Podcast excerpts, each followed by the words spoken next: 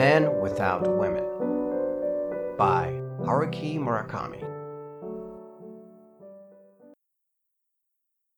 In any case, that's how you become men without women, before you even know it. And once you become men without women, loneliness seeps down inside your body, like a red wine stain on a pastel carpet. No matter how many home-easy books you study, getting rid of that stain isn't easy.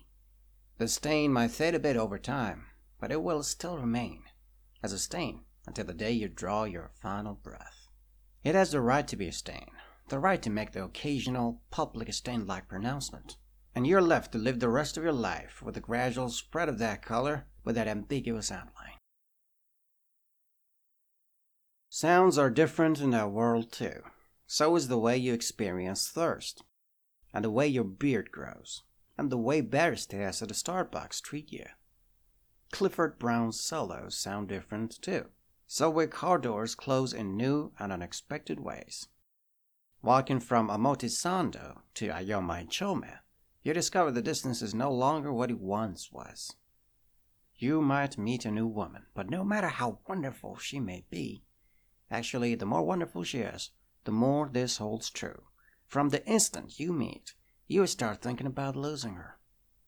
The suggestive shadow of sailors, the sound of foreign tongues they speak, is it Greek, Estonian, Tagalog, leaves you anxious.